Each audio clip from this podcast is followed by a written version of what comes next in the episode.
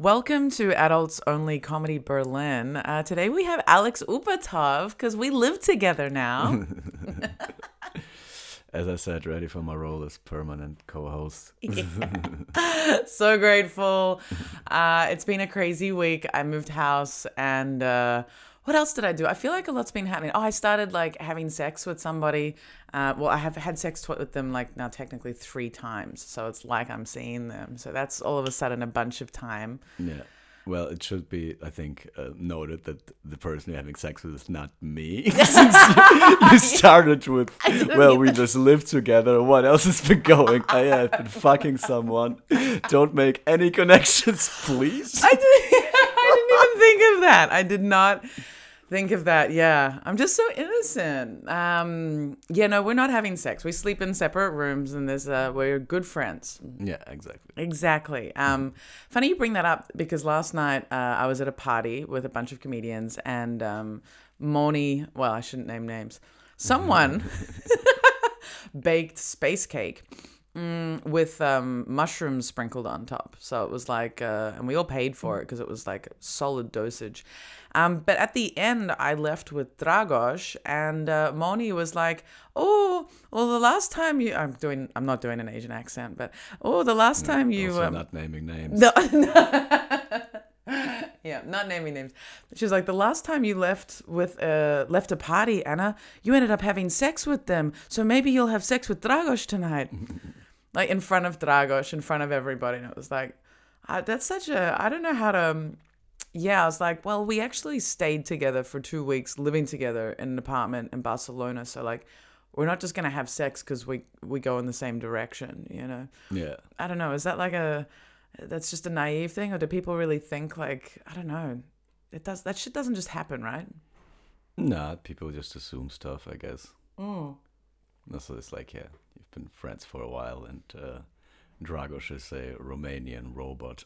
so I'm not, I don't think they procreate via sex. I think it's like some sort of algorithm. Definitely. Oh, Dragos, he is hilarious. Yeah, there was some great stories coming out last night.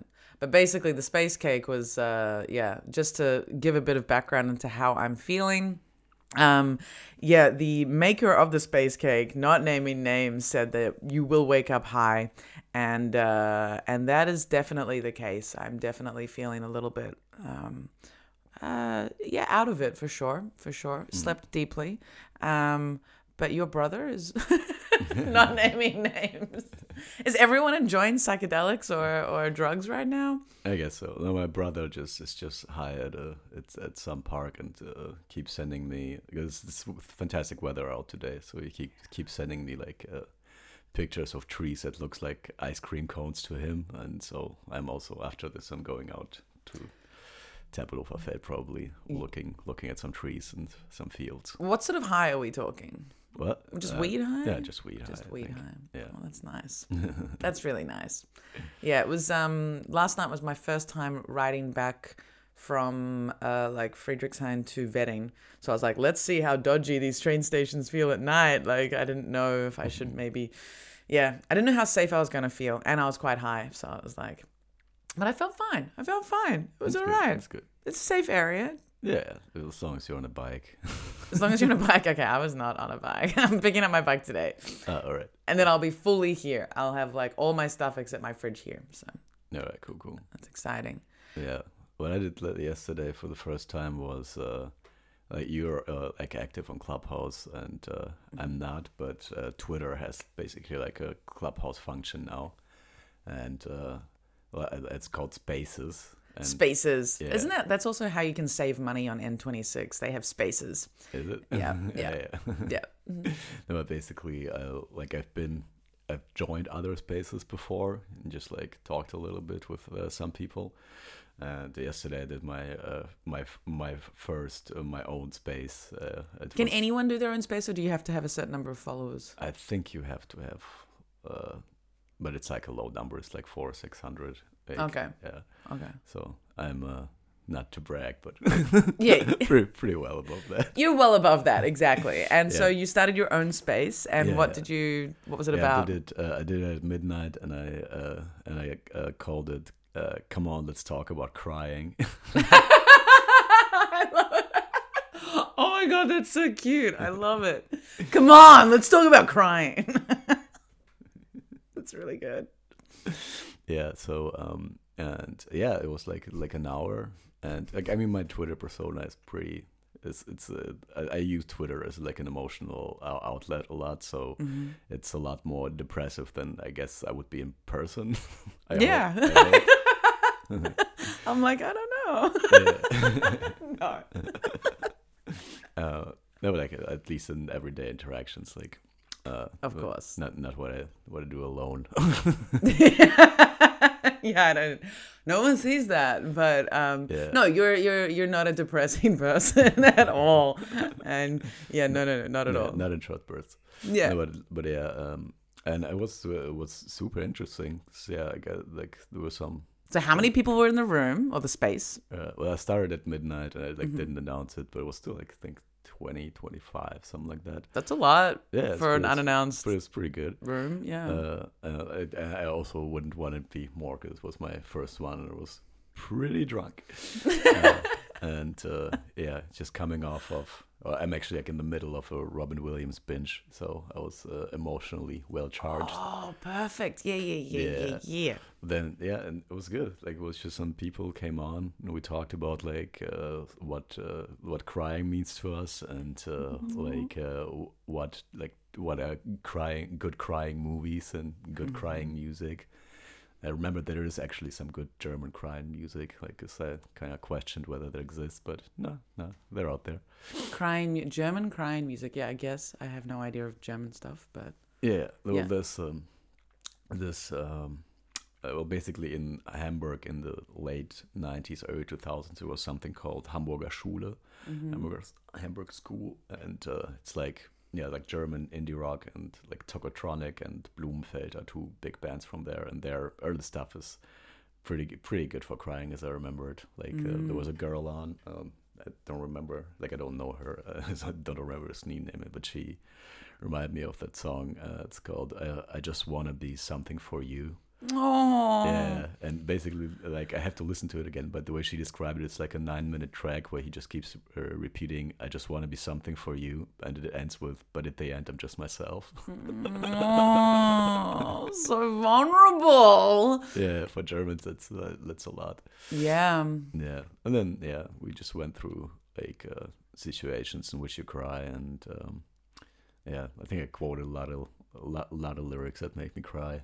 Hmm Elliott Yeah. Smith and yeah, Elliott, Elliott Smith, you don't even need a lyric. Like, you right. It's just yeah, kind of just need uh, just need his voice. yeah, true. It's like, uh, do you, do you know that uh, uh, one scene in Rick and Morty that references Elliott Smith? No, It's like I feel like all the Rick and Morty I've ever watched, I was super high, like always just high, and Right, I don't remember very well specific bits. But yeah, Yeah. what's the? No, what's the- it's uh, it's amazing. This is it's basically um, it's this uh, episode where Rick uh, clones himself, a young Rick, and then like his mind is in the young Rick, and he doesn't want to go back uh, because uh, and he's like super partying and just having fun, and it's just amazing. But the only way that his um, uh, like true self escapes him is through art. So so so whenever he like sings, he dances happily, but the, the lyrics that he sings are like, "We're all gonna die. This is nothing of this matters. Like none none of our endeavors will come true, will fulfill us. Like, and, but he's still like dancing and shit. And uh, at some point, to kind of wake old Rick up, I think Summer uh, just uh, like forces him forces headphones on him with Elliott Smith on them. Just kind of you think that the world is great, just listen to Elliott Smith, and he listens to Elliott Smith for like 15 seconds, and then she just breaks down crying and goes, "Oh my God, how can such great talent die so young?" it's beautiful. Oh, that's great. I do love Rick and Morty. Yeah, and uh, yeah, there was a guy who like mentioned, well, that I thought it was interesting that uh, he cries at funerals, but he notices he never cries because of the person that died, but it's because the other people that cry, and you kind of empathically like turn into that. And uh, I, I remember like one of my favorite songs by uh, Aesop Rock, and I think it's called Kraus, and he's got. Um, uh, it's just like about a friend dying, and he's got uh, this amazing line in there, which is, um, everything you think you're hiding shows in the way you view the graves as a string of tiny thrones. No. Oh. Yeah, which pretty much hits that. It's like, yeah, when you're dead, you're you're done. You know, like Mm. you're you're like, you're on a throne. Like nothing can really touch you, and it's just the yeah the people around you that Affect that, you. that, that- yeah that feel and uh, Mhm. yeah yeah, well, that's that's yeah, pretty good.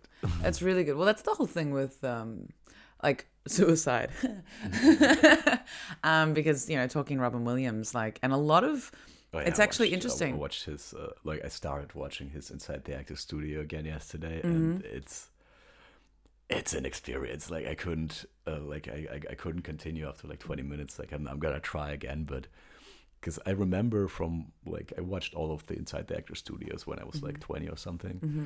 and I remember that his was super funny, obviously, Mm-hmm. But. Right, watching it now and like knowing like his background and how he killed himself and shit, it's so funny that it feels psychotic.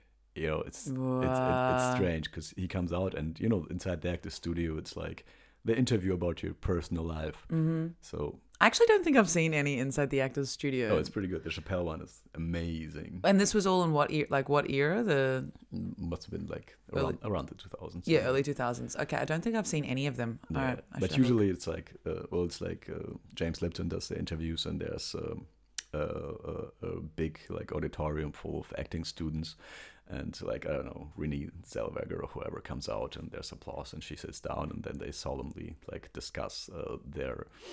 Uh, lives and backgrounds and careers and every time they name a movie everybody applauds and every once in a while there's laughter but more like if, if as if they were on the talk show or at the end there's like some funny questions Mm-hmm. that they get asked. Um, Robin Williams comes Williams comes out and just like slaughters for five minutes, just kills, just like jump, just jump around. Like people are like crying, falling off their chairs and shit before he even sits down. Like that's for five minutes, Oh my god. and then everything that James Lipton says, like just he asks him like one question. Robin Williams turns it into like a two minute routine with characters in it and shit.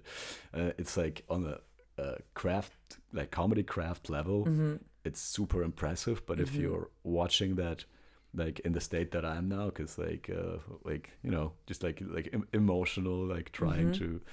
Uh, uh, trying to get in touch with yourself, you just see somebody just like using comedy to deflect like so heavily. Yeah. like it's like it's heavy. Like he's he's killing but you're like holy shit like he asked you one question about yourself. Mm-hmm. like like something about like how were your parents like? And he's like well my mom was a teacher and my father you know he got happy when he drank. And then like five minutes of jumping around and killing. And they again show people crying falling over laughter like they already forgot the question and yeah. the answer yeah. you know Yeah. Yeah. so it's uh yeah it's it, it's it's it was heavy it was way heavier than i expected watching that Because there's yeah, there's um in in covering like in trying to hide or protect yourself from the vulnerability, like protect himself from yeah feeling any kind of pain.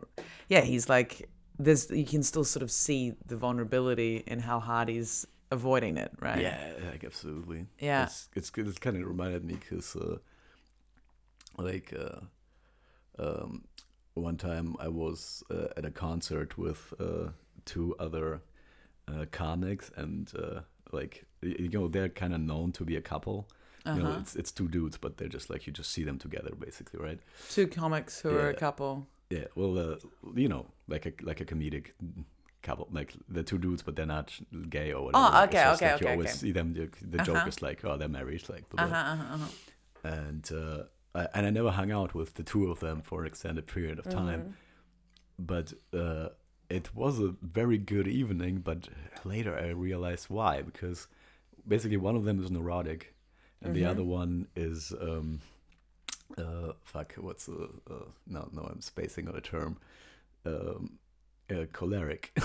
Choleric. Hold on. What does choleric mean? uh, well, it's like y- you um, you get from zero to a hundred if you're angry, kind of. You know. Oh, like it- okay. it- like you just let it all out. Yeah. So one of them is neurotic.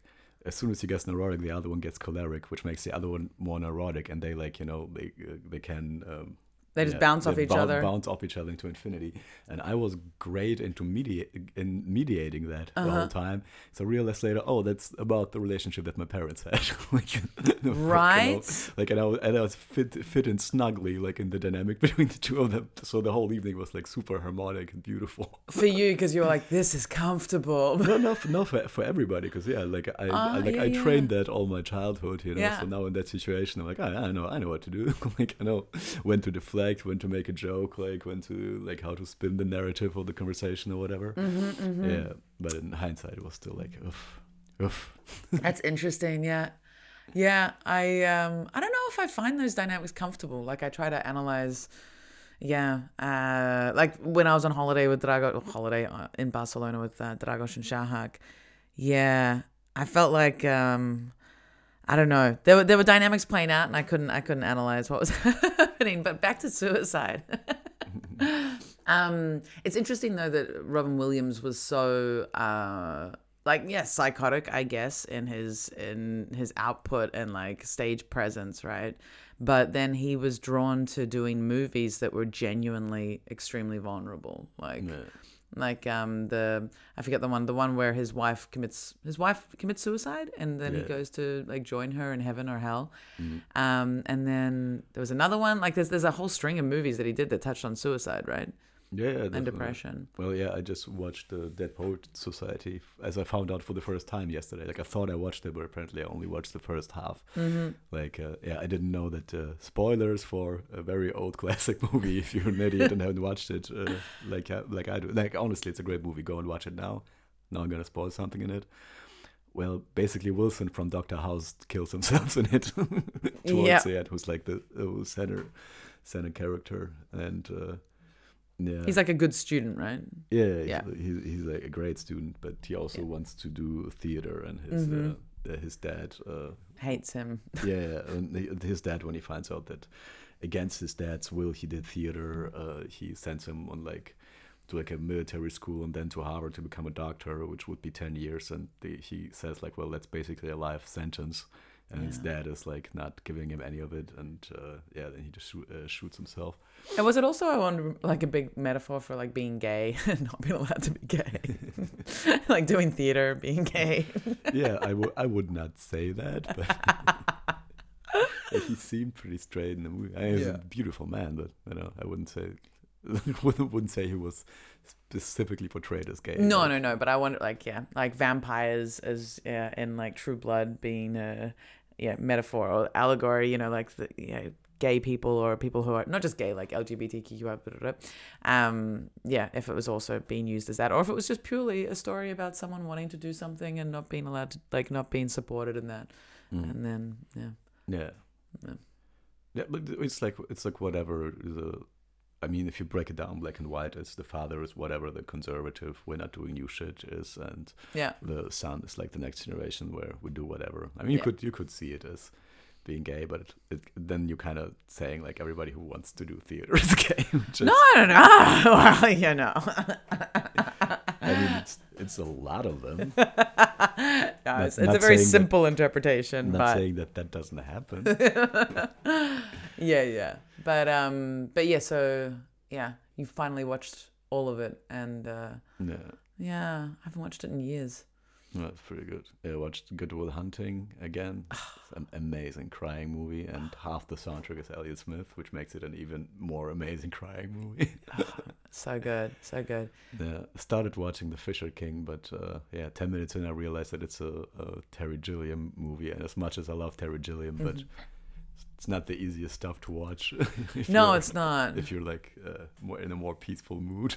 Yeah, and the Fisher King is um, it's like an old, old, old story, right? It's um, it's essentially, uh, it's I've read about it in psychoanalytical um, theory.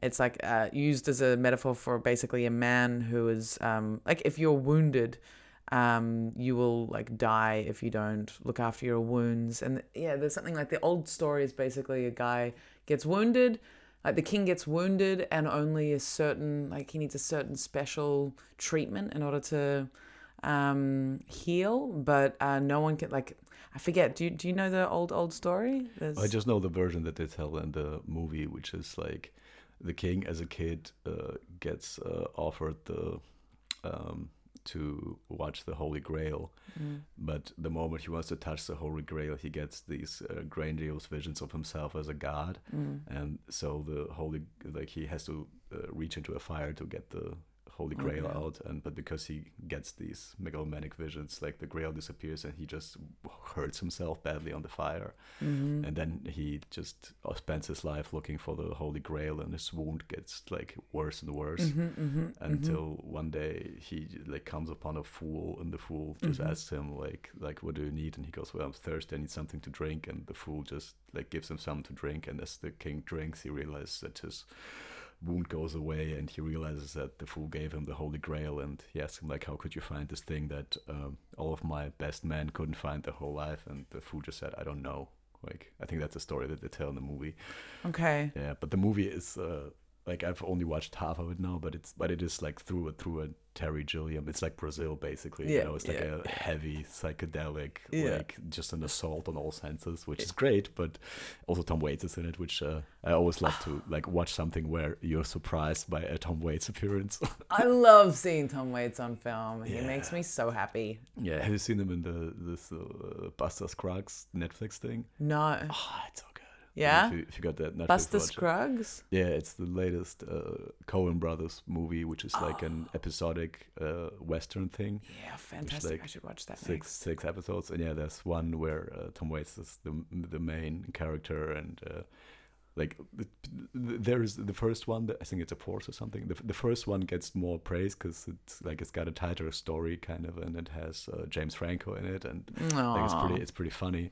But my favorite is by far the the Tom Waits one, because it's mostly just him him alone talking to himself and singing and digging for gold, and it's Oh, that's perfect. That's what you want to watch Tom yeah. Waits doing. That's I love Tom Waits so much. He's like a yeah, he's got that kind of family, like you know, that magical family member feeling. It's like, oh, you're yeah you're like home, but you're yeah, you're a bit like kind of this like deity, and yeah, like mm. comfortable, home like, um, reassuring, wise but dirty and scraggly. You know. yeah definitely.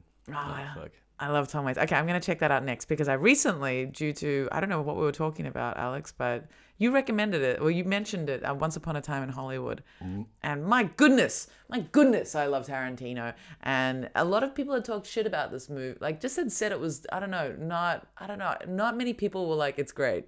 Mm. And I loved it Mm-hmm. and uh, just being rem- reminded of how wonderful violence can be. Yeah. I just Who's saying who's saying that that movie is not great? Lots of people were like, meh.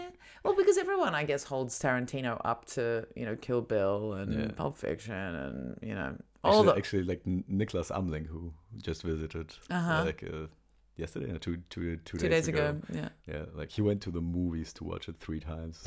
like, Oh, I'm kind of he- jealous. yeah, he, and he bought a po- poster of it, which is like bigger than Nicholas. Ah, Yeah. yeah. Oh, yeah, yeah, we yeah, we talked about. Uh, uh, um, it's not Charlie Kaufman. It's uh, what's the murder Charlie that everybody. The what? Charlie Kaufman? Uh, Charles, Charles, Charles Manson. Charles Manson. Charles yeah. Manson, Yeah, yeah. the the song in it when you see the Manson girls when they show up for the first time when they go dumpster diving. Yeah, yeah, yeah. That's an original Charles Manson song. Ah, Uh, it's like his best one, but it is pretty good. Like gonna I've- to, I want to rewatch it already. Listened to it since. Oh, it's so like the Manson girls. That's such a. Oh, it's so creepy. Mm. Yeah, Yeah. Also, like as I usually go into watching a movie, I had no idea what it was about. I just knew Leonardo DiCaprio, Brad Pitt, yeah. Um, it should be enough. Let's be honest. and it is, and it was enough. It was enough, and it was like it is on my to watch list. But all these people are like meh. But um, yeah, I was just watching. I just saw on Instagram this morning. Um, you know Rosebud Baker. Rosebud Baker's a comedian. She's married now to um, Andy um, Andy Hayes.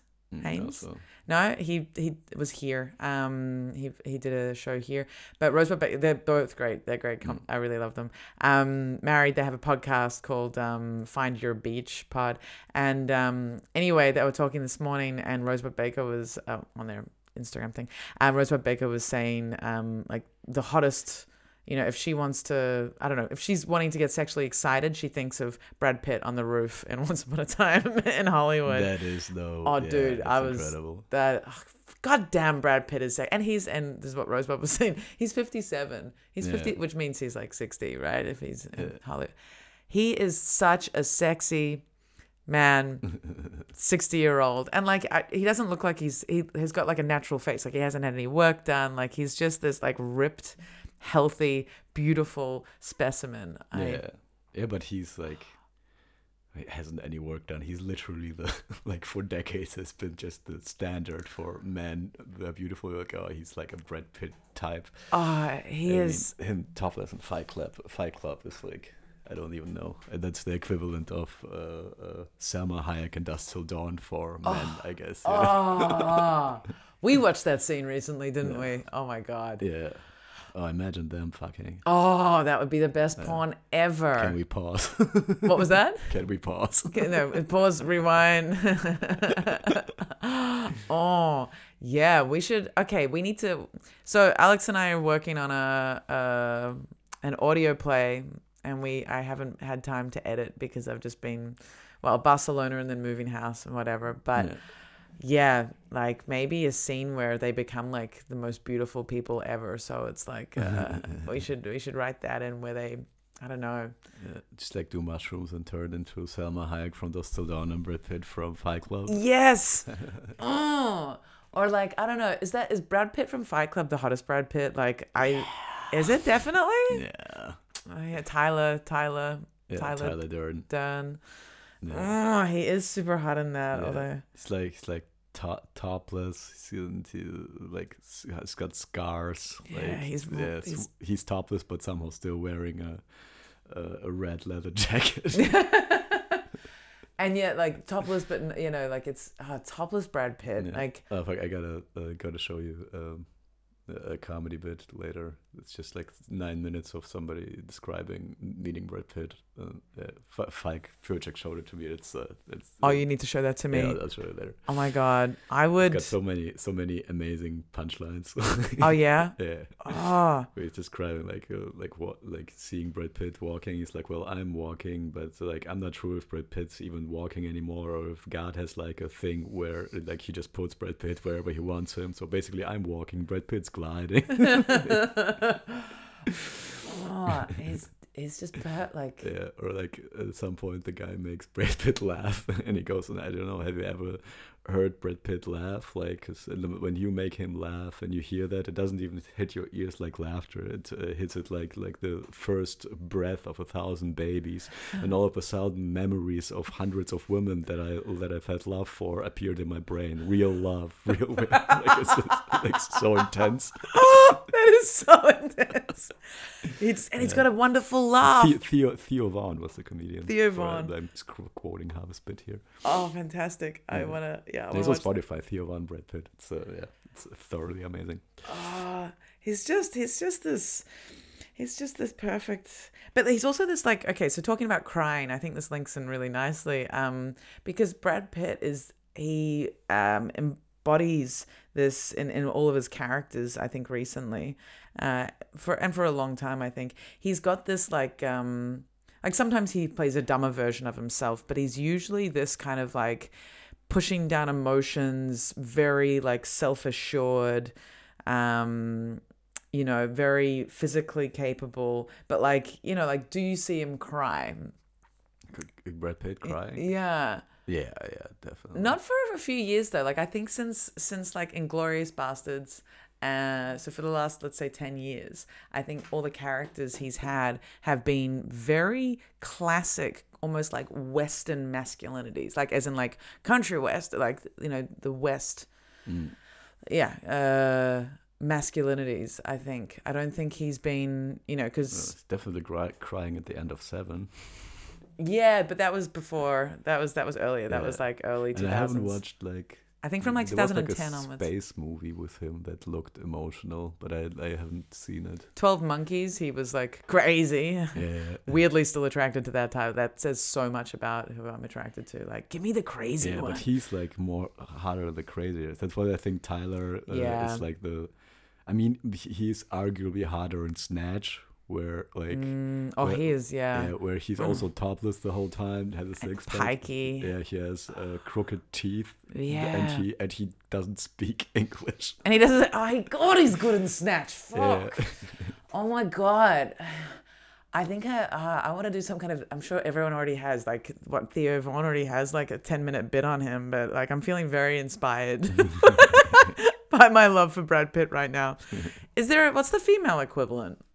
As as as you know, stereotypical as that kind Yeah, of question. We already we already had like Salma Hayek and Yeah. Dusk Till Dawn, like but it's just like this ridiculously, ridiculously hot. And I guess yeah, from that on, it's probably very.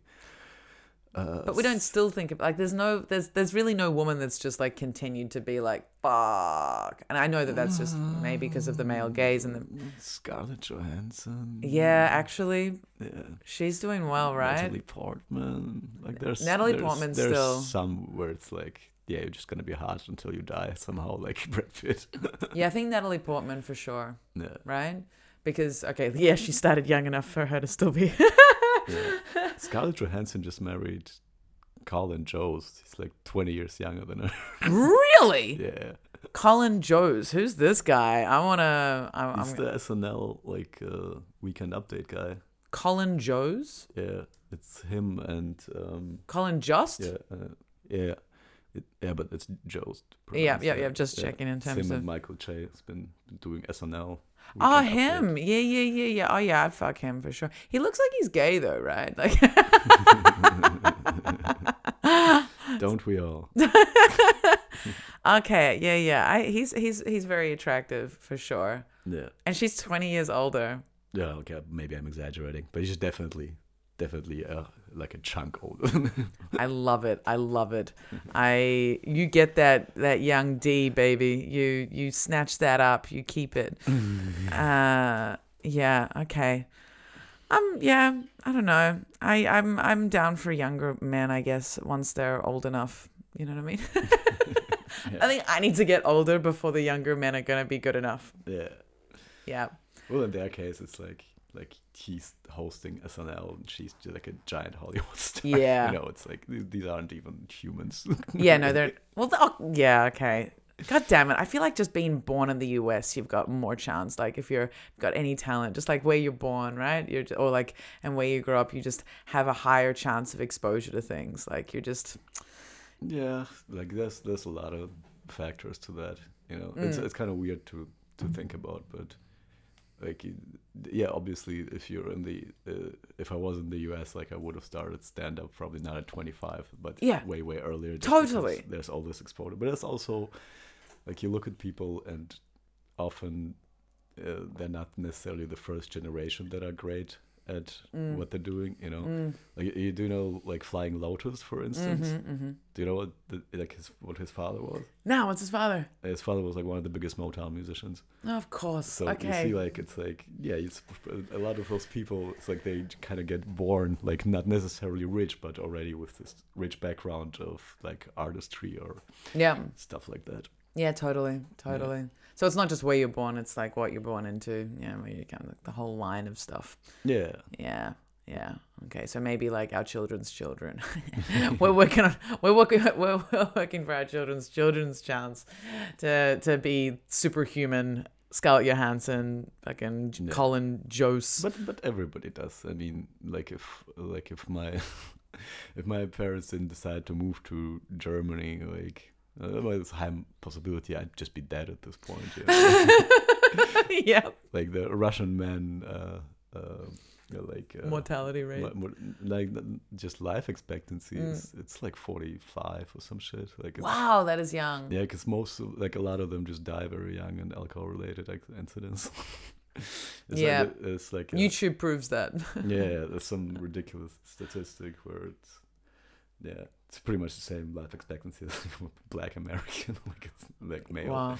and it's uh yeah so you know like my my father has like a new wife now and her son from a previous marriage is i think exactly my age Mm-hmm. and uh, uh like he got caught with like a half a kilo of weed and a sort of shotgun and is in jail now and that's probably the best i could have done if I stayed in Russia. like when I hear that. Or maybe like a full kilo of weed and a full shotgun, all right? Yeah, yeah. If I want to go far in life. I'm Doing things in in halves, all right? You gotta... oh damn, that's uh that's real, huh? That's Yeah. real. I um I don't know. I don't know from like growing up in in Australia and moving to Germany, I don't think I've increased uh violence against women's pretty pretty bad, I guess. Like domestic violence is pretty bad in Australia. Although I said I would, I would think that most Australians would argue that yeah, Australia is safer than I don't know, other places. Mm. So who knows. But uh I think most other people would not argue that. like, in Australia, like most lethal things just live in Australia. Yeah, right. Like I've I've rescued my genes from all the spiders and the snakes and the and the beating up. Yeah, the the boxer kangaroos. yeah. No, no, not at all. Uh, but you know, coming from that background, I do feel tougher than the average European when it comes to animals. Yeah, yeah, definitely. You have to be. You know, like I'll punch that dog in the nose. Like I, I won't stop. I won't. I won't hesitate.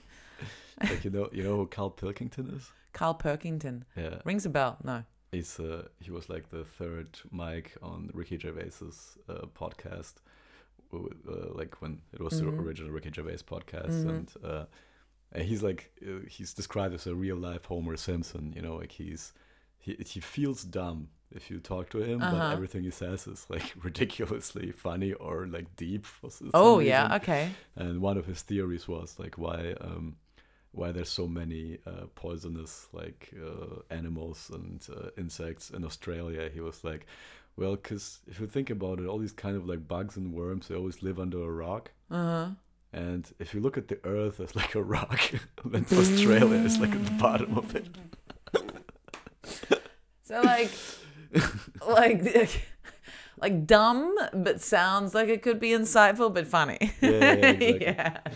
One of my other favorites of his is just like it's like he he he goes well the uh, the definition like the uh, theory of evolution strikes me as weird because like evolutionary between a man and a fish there's a mermaid right it's That's not wrong great. somehow That's great. It's a mermaid. yeah Where the mermaids? I'm hungry. yeah Oh, Chris Perkington? Uh, Carl Pilkington Carl Pelkington. Carl Yeah. Pelkington. Let's just like listen to like they, they even got an animated series for a while. Like they took the podcast and animated it into like the best of parts. It's very very enjoyable.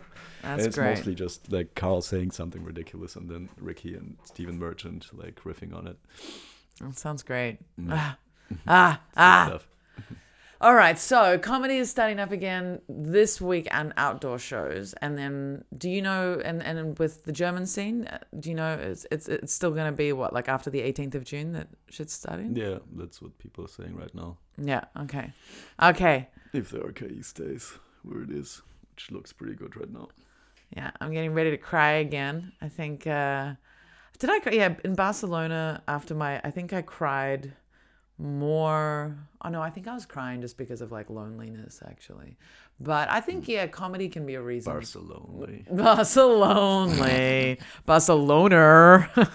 I was such a Barcelona, um, but uh, I feel like comedy, like it's exactly what we want to be doing. Like doing stand up is the pure, like it's the joy, but with the joy. It's like when you're in love, you know, like when you're in love, you feel more pain because you've got more emotionally invested in the, in it, you know, just moving nicely. And so when it's not going nicely, it hurts way more than if you weren't feeling it. So when comedy's back up and running, it's like, oh, the joy of like trying new material and being on stage and seeing, you know, getting people coming up to you afterwards saying they love you and blah, blah, blah.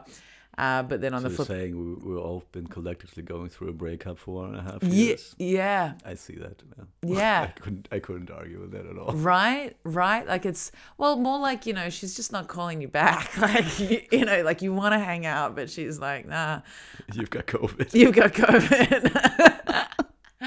But now she's coming back. Like she's coming back to town. She's, you know, comedy is is is packing her bags and soon to be um, staying in uh, in our beds again.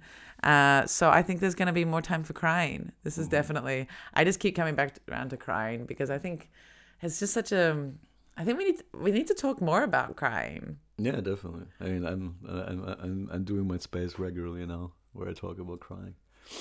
It's like for, for me, it's just it's so strange because like I've noticed that I can't uh, a while ago. Yeah, this is so interesting. So what, like you you had not cried since you were what, like memorable, like able to remember it as a child, or do you do you remember crying as a teenager or in your twenties? Literally just uh, like when I had fights with girlfriends, and not with every girlfriend. It's like I could only the special ones. Yeah, I, like I could I could count the times that I cried on like since I like since puberty, probably on one hand. Now, yeah. crying in front of the girlfriend or crying when they were away from you and you were all destroyed? By yourself. No, no, like during a fight. Like never, ah. I never cried alone, which is never cried com- alone. Com- completely psychotic. Whoa. Yeah, like I, uh, like uh, I already told you, but I guess. yeah. It's funny to repeat uh, uh, that I tweeted that, and uh, some of my like uh, t- writer friends from Twitter said like, "Dude, like that should be the beginning to your novel." Yes. it was um, that um, the in the the night that my mother wanted a divorce I was like 12, 13, I guess. Um, my father came to me and said, like, if you ever have to cry, go somewhere where people don't see the tears. And then he went downstairs and sat in the car for the rest of the night. and I do not own a car. so yeah, I've been, I've been, I don't know when I've noticed it but I've definitely for the last two years I think I've been actively trying to like get myself to cry and it was really hard to uh, to impossible. It's so interesting. Yeah, it's just like walking through Berlin for hours listening to Elliott Smith on repeat, like, and no, nothing came out. I remember like getting like drunk off of red wine because I remember that that got me emotional. Red wine, totally. yeah. What else makes me emotional? Well, I, like I think yeah. all whiskey. No, now that can block me as well. Yeah, whiskey. Whiskey doesn't make you emotional. No, it doesn't. It doesn't. like it, totally. Just, that's totally why it was my liquor for yeah, so long. It's just completely numbs you. It's cowboy. Is, it's cowboy liquor. Yeah, yeah, exactly. No, yeah. you're right. Okay, red wine. Mm-hmm, yeah. Mm-hmm. No, basically the key because like this year I started to work more and more, and the the, yeah the key was just kind of like being able to feel yeah it's like the cliche to feel your feelings like mm-hmm. to feel to feel your emotions but that's so there's nothing cliche about it it's like yeah but that's like what people say now but it's like i'm trying to describe it because like you obviously you always think that you're feeling your feelings or you think that you're feeling your emotions because like you're sad you're happy mm-hmm. but for me it always was that i was mostly in my head yeah. like i'm a very like I just like think a lot. Which like well, I'm a writer, like you know, I probably think a lot.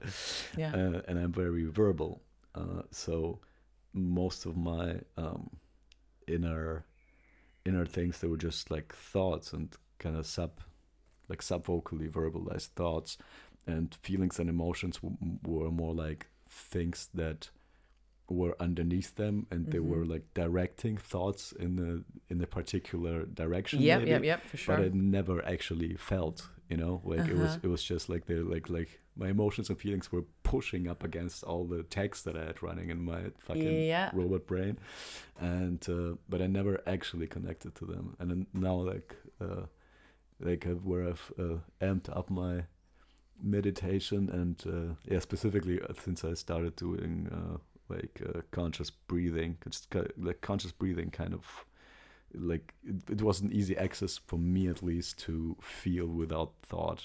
I guess. Mm-hmm. Yeah, and that's, that's, a good description. Yeah, and that's where it, where it started. To I'm like, oh, this is actually like I'm not thinking. I'm just like I, like I feel that I'm like sad or scared or happy now, mm-hmm. and uh, yeah, then there's a process of actually sitting with it yeah because because usually like when you feel when you feel something that we would consider a negative emotion the natural response is like to get your thoughts off of it or do something against or it. Or yeah yeah do something like to problems to, to be like how do i make decisions in my life to avoid feeling this again and yeah, it's like, yeah, exactly. whoa, whoa, whoa, whoa, whoa. It's just part of your feelings. Like, feel it so you can really, you know, let it, let it process. Yeah. Instead of just trying to, um, problem solve your way out of it. Yeah, but if you grow up with like let nobody see that ever, like so, you know, yeah, you're you're not even thinking that. Like you're just okay. How do I get rid of feeling uh, feeling shitty?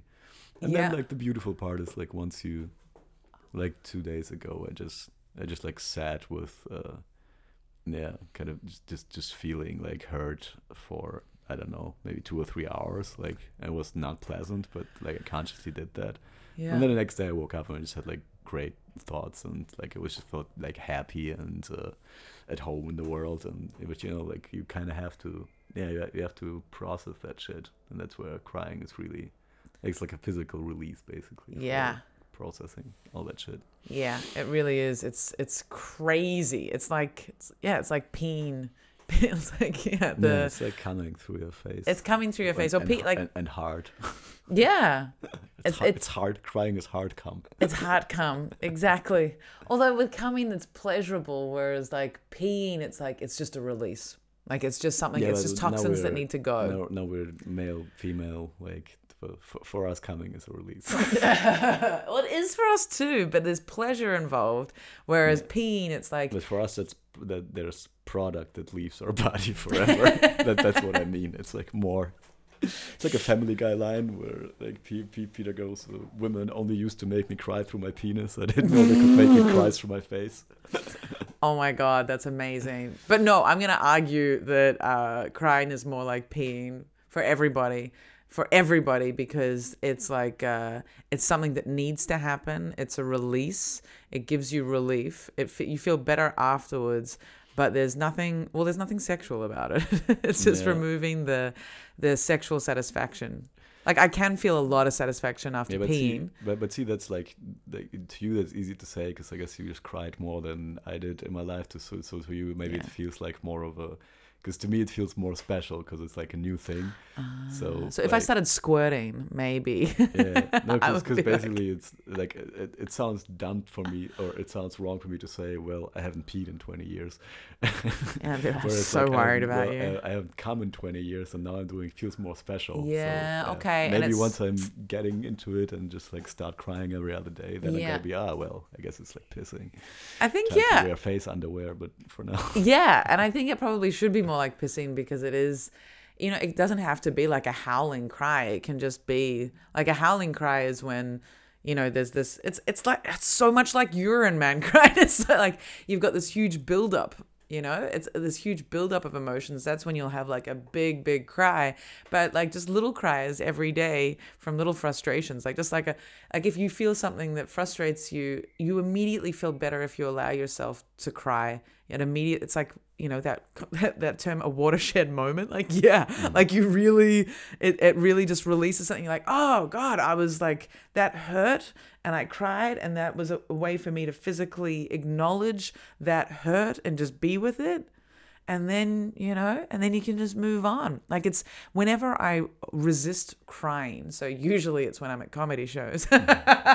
Or, or um or when else have i recently resisted crying? Like if i'm with someone and i don't want them to see me cry like i it's like a power thing. It's like i don't um and then it's always better to just show it. But like yeah if if you hold it back and hold it back it's um it, it actually just prolongs your like it, it, it means it's going to just take you longer before you move to a, a feeling better about it or getting perspective or um, able to yeah feel a different thing. It's just like it just yeah the the more even if you it's just a little cry. And i'm saying this and yet i don't i i still don't do it as uh, i still withhold sometimes but you always feel better afterwards yeah, yeah definitely a little a little bit of ip every day uh, keep the therapist away yeah was Yeah. it uh, i think bowl of oranges by uh the bright eyes uh bowl of oranges Yeah, it's called the, the song is called "Bowl of Oranges" by the band Bright Eyes. Uh, uh-huh And your eyes must do some raining if you ever want to grow. oh that's uh it's cute. Yeah. it, it's cute. It's cute.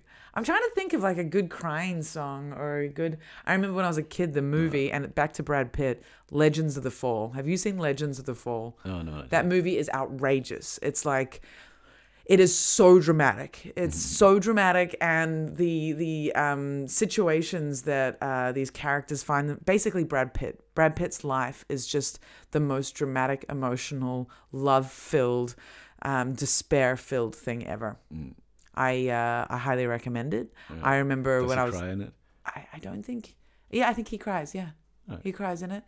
I'm pretty he has to like it's just so emotional so many things and it goes through like the civil war in the states i think as well as like world war one and then it goes through all these wars and like relationships and um yeah very intense but i was 10 when i saw it but i cried like five different times during that movie like really cried Mm. so maybe i'll watch that Yeah, I think I watched that too. When I was Yeah. advertising it like that. Yeah, yeah, yeah. Really good. Um, all right. So you want to go to the park soon. So let's um this is good. This is good. We're at 15 minutes. Holy shit. Okay. So um is there anything else uh we want to talk about? Hmm. Uh, sure.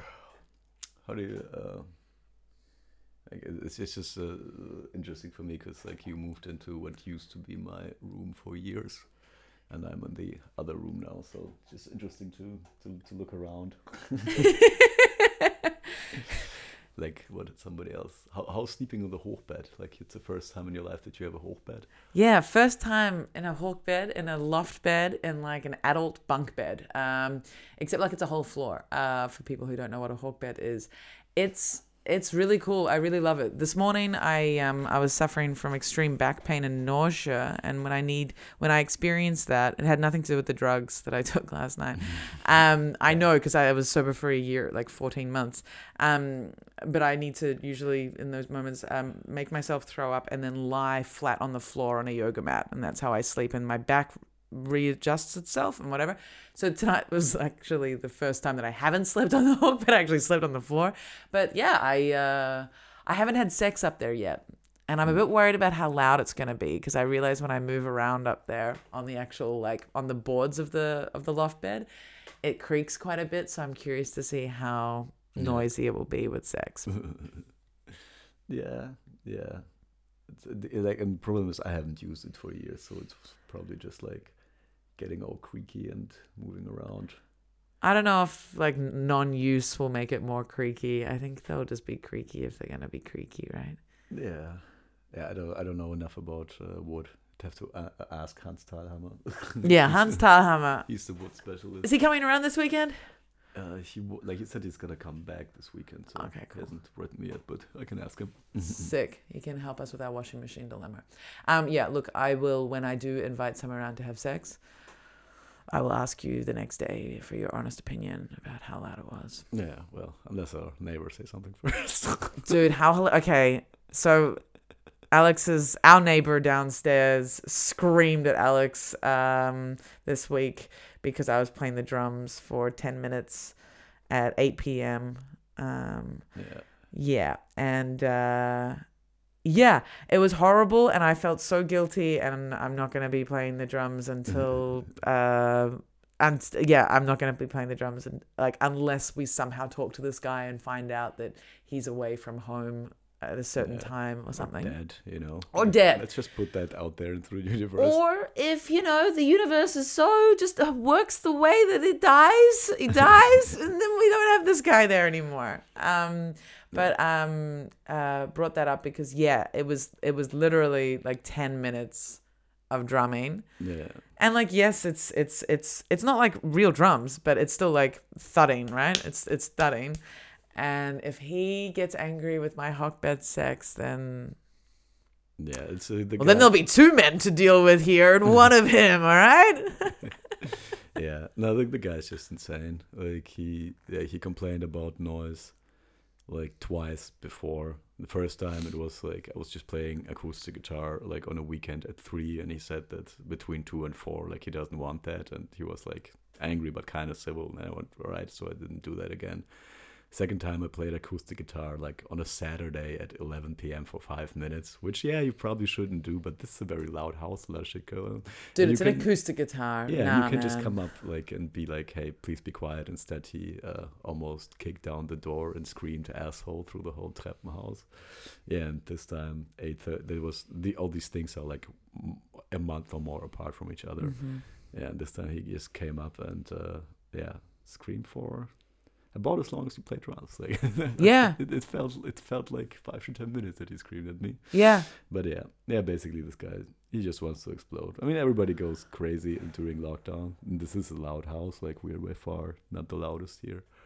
And yeah, he's gonna kill somebody, hopefully himself. And uh, yeah, let's just not let's just not that BS. And, Exactly. yeah, Exactly. just gotta keep it down until he somehow is gone. Or um, also we're not gonna be home in the evenings that much anymore because comedy is opening up again. So Exactly. who gives a fuck? Who gives a fuck? All right, so let's um yeah okay. So there's comedy happening at Butter House this week. If you want to check out some English language comedy, I'll be doing at least one spot um, from tomorrow, and then shows will be opening up. Uh, check out Alex your Twitter. Your it's um Yeah, my Twitter is at Alex Upatov.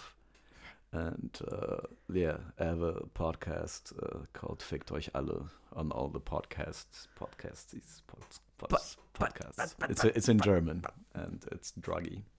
But Fickt euch into alle. that kind of thing, go there. yeah. Do it, do it. Um, all right, cool. Uh, I'm looking forward to being a little bit more sober from next week. Let's see what happens. Uh, that's been Adults Only Comedy Berlin. See you next time. Bye. Bye bye.